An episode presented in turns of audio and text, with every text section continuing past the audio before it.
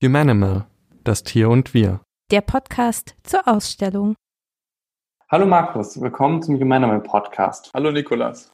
Markus Hasek hat einen Jagdschein und kommt aus einer Familie, in der die Jagd immer eine große Rolle gespielt hat.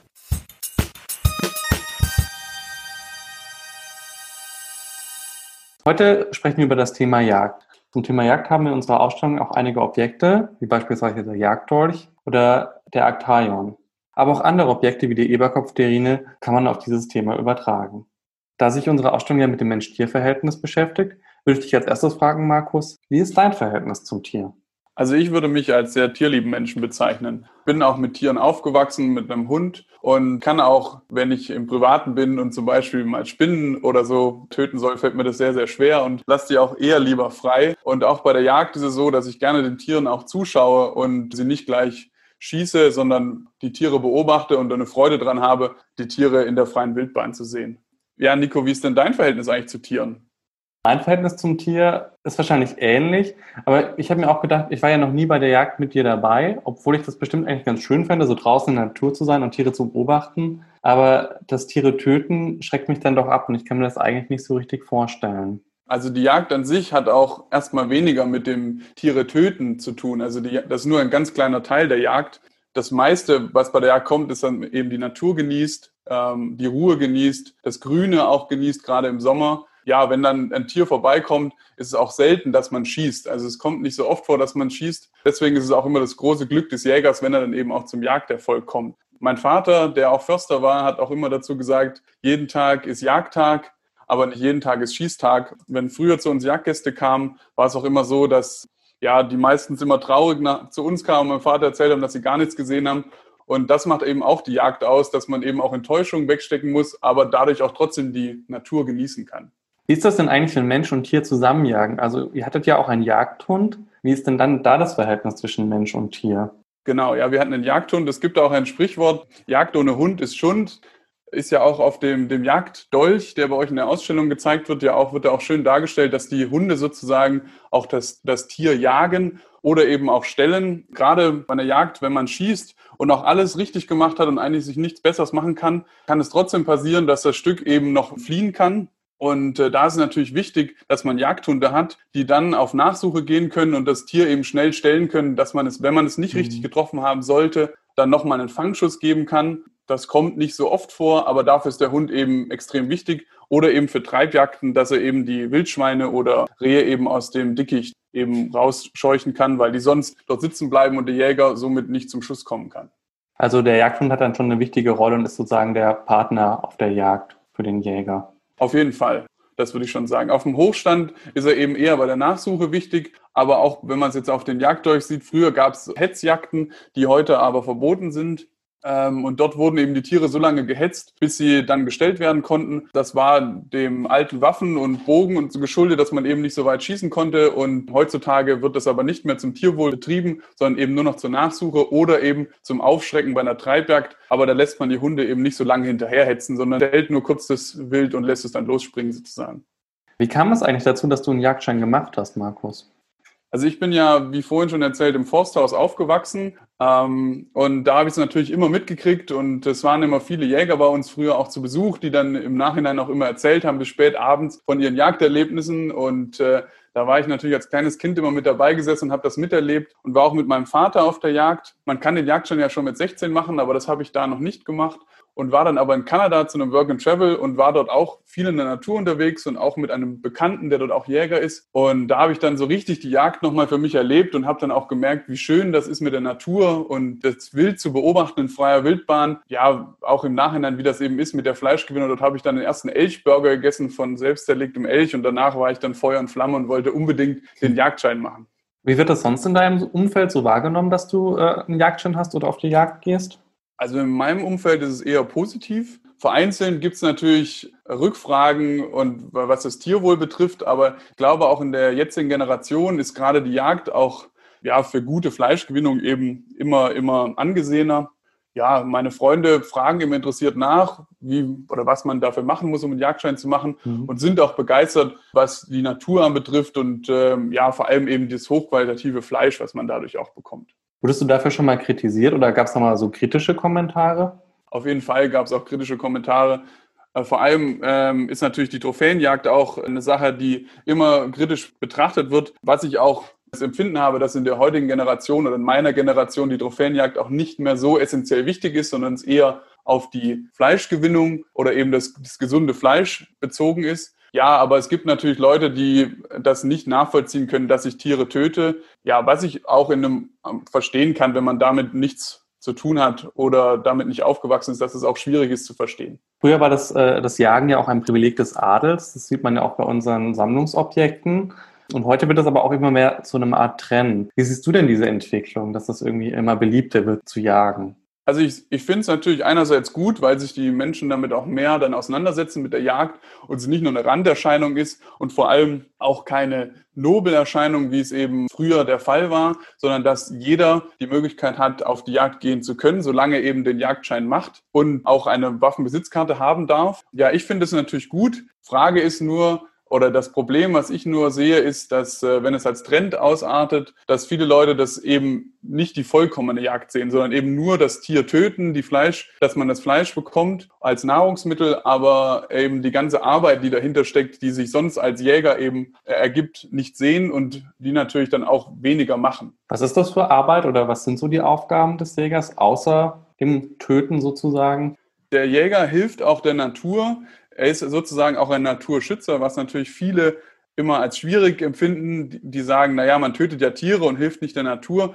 Das stimmt aber so nicht. Also der Jäger klärt auch über die Natur auf, klärt auch über die Tiere auf, weil er eben ein großes Fachwissen sich aneignen muss über die einzelnen Tiere, die Flora und die Fauna. Und äh, er reguliert eben die Populationsgrößen, das ist durch die Jagd, achtet auch auf die Schonzeiten, das heißt, dass die Tiere auch ihre Ruhe haben. Das heißt auch, sie schauen auch darauf, dass eben Mountainbiker oder ja, welche auf dem Pferd nicht durch den Wald reiten und äh, sind so, sozusagen auch so ein bisschen Wächter des Waldes. Sie erfüllen die Hegepflicht, das heißt, dass dadurch auch die Stückzahl der Tiere nicht zu hoch werden kann, um eben Seuchen zum Beispiel einzudämmen. Und äh, sie erhalten eben Natur- und Lebensräume. Zum Beispiel weiß ich aus dem Beispiel von einem Vater, da gab es dann Feuchtbiotope, die die Jäger angelegt haben, oder eben ja Dick, Dickicht, was äh, wo die Rehe sich dann aufhalten können und da zur Ruhe kommen können oder auch ja, äh, Wiesen und äh, Wildkräuter, dass man die anpflanzt. Das sind so die Aufgaben eines Jägers, vor allem auch natürlich, dass man den Hochstand in Stand hält und ähm, die Wiesen freischneidet, dass man eben einen guten Schuss absetzen kann, dass man nicht durch das Gras mhm. schießt, um somit das Tier noch größer zu verletzen, indem die Kugel eben vorher sich im Gras schon, schon, schon hängen bleibt. Genau, das sind so die, die großen Aufgaben und vielleicht auch eben, um Räuber einzudämmen, wie zum Beispiel Krähen oder Waschbären. Was ist dann der Unterschied zwischen Förster und Jäger? Weil ich dir jetzt gesagt, Förster kümmert sich dann mehr so um den Wald, aber vielleicht kannst du mir da nochmal genauer erklären. Wie das also der, der Förster ist in erster Linie dafür da, sich äh, um den Walderhalt zu kümmern. Das heißt, er nutzt den Wald um eben Holz zu gewinnen, aber genauso ist er auch dafür zuständig, eben wieder nachzupflanzen, dass man sozusagen immer den nachhaltigen Rohstoff hat. Der Jäger ist im Endeffekt dafür da, den Wildbestand klein zu halten und somit auch dem äh, Förster äh, das zu ermöglichen, den Waldbestand weiterzuerhalten. Denn äh, Rehe sind ja Genusstiere, wie wir eben auch, und die essen ganz gerne die, die jungen Triebe der Bäume. Und äh, dadurch werden die natürlich am Wachsen gehindert.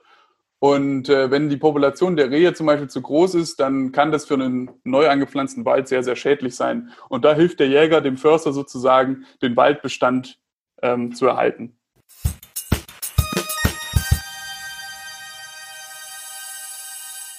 Ja, dann nochmal eine Frage, um vielleicht ein bisschen wieder auf das äh, Mensch-Tier-Verhältnis einzugehen. Hat man als Jäger Respekt vor dem Tier? Auf jeden Fall hat man Respekt vor dem Tier.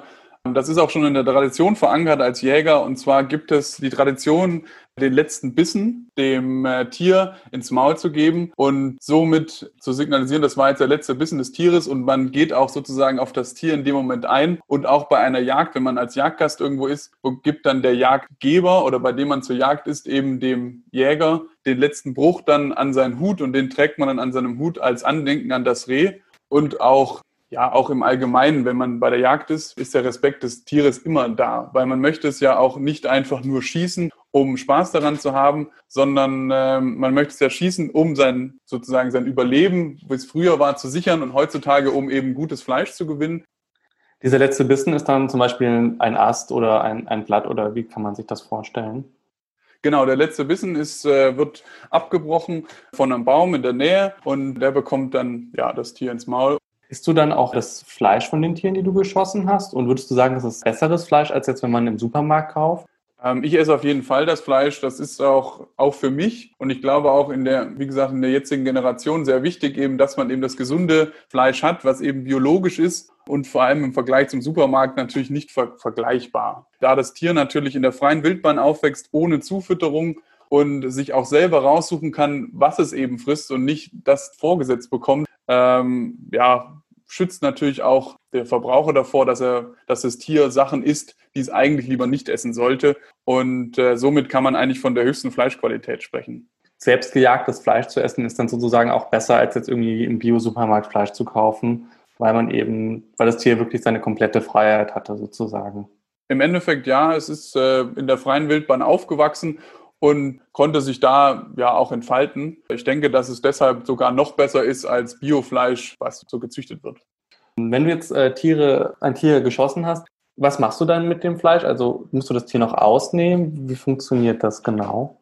Also es ist so, wenn man das Tier geschossen hat, dann muss man das relativ zeitnah, das liegt immer an, an, der Außentemperatur, eben aufbrechen. Das heißt sozusagen die Innereien rausnehmen, da es sonst äh, verkocht innerlich, weil äh, das Tier sich die Temperatur nicht mehr regulieren kann.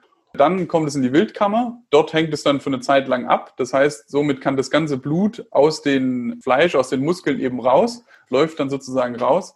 Ja, dann nach drei Tagen im Regelfall kann man es dann abziehen. Das heißt, dann kommt die Decke ab, also das Fell und man kann es dann in Stücke portionieren und eben einfrieren oder eben sofort verzehren. Äh, was passiert mit den Eingeweiden, die bei dem Aufbrechen aus dem Tier entnommen werden? Also die Eingeweide gibt es eben viele Leute, die essen auch die Eingeweide. Ich esse auch zum Beispiel die Leber ganz gerne.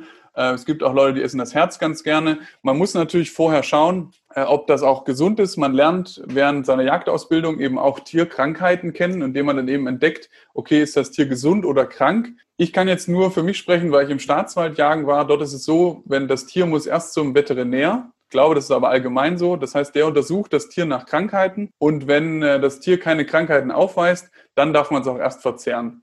Ja, vielen Dank, Markus, für diese interessanten persönlichen Eindrücke auch äh, zum Thema Jagd. Ja.